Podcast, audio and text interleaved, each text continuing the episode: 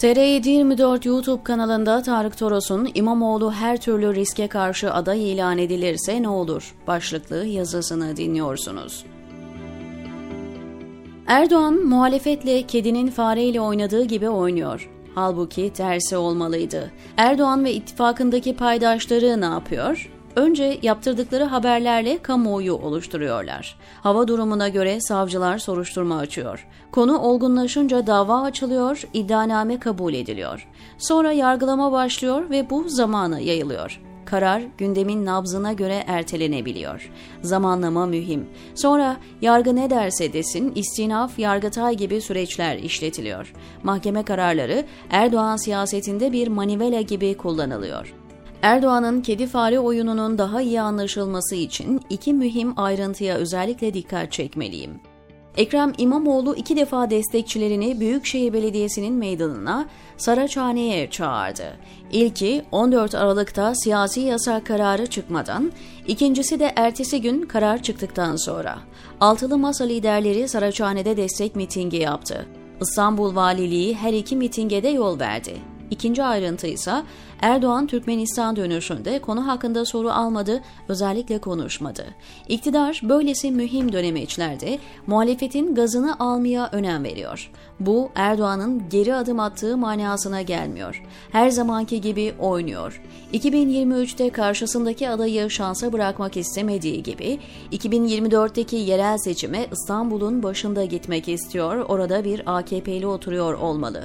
Erdoğan rakiplerini ya satın alıyor ya da yargısı yoluyla elini kolunu bağlıyor. Selahattin Demirtaş ilk siyasi tutsaklardan biridir. İçeriden kahraman olarak çıkacak ama 6 yıldır içeride. Kaç yılı kaldı kimse bilmiyor.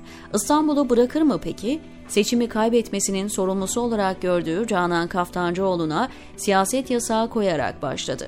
Ekrem İmamoğlu için de 2023'ü bekledi. Aslında ona kalsa çoktan harekete geçerdi. Belli ki birileri bu konuda Erdoğan'ı sakinleştirdi. Seçime en fazla 6 ay var. Erdoğan kaybedebileceği en güçlü adaya doğrudan saldırdı.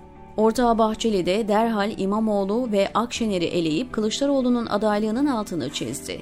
Tüm bu veriler ışığında İmamoğlu'nun adaylık şansı arttı mı, azaldı mı?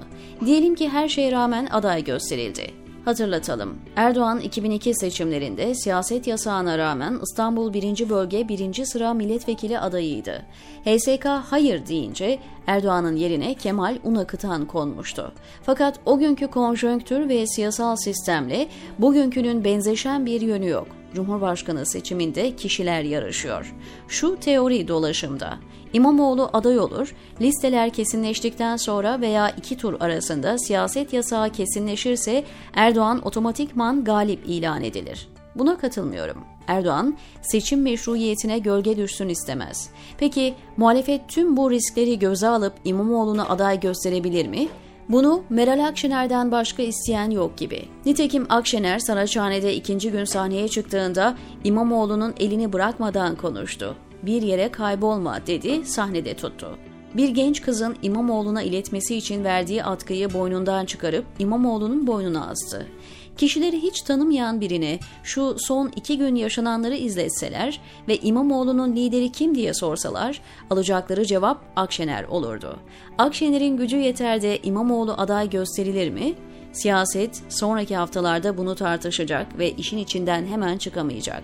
Muhalefet kararını geciktirirse Erdoğan onlar kadar sabırlı davranmayacaktır. Tabir yerinde ise İmamoğlu'nu yaraladı, şimdi kan kaybından gitmesini bekliyor. Avantajı risk almakta muhalefetten çok daha cesur, diyor Tarık Toros, TR724'deki köşesinde.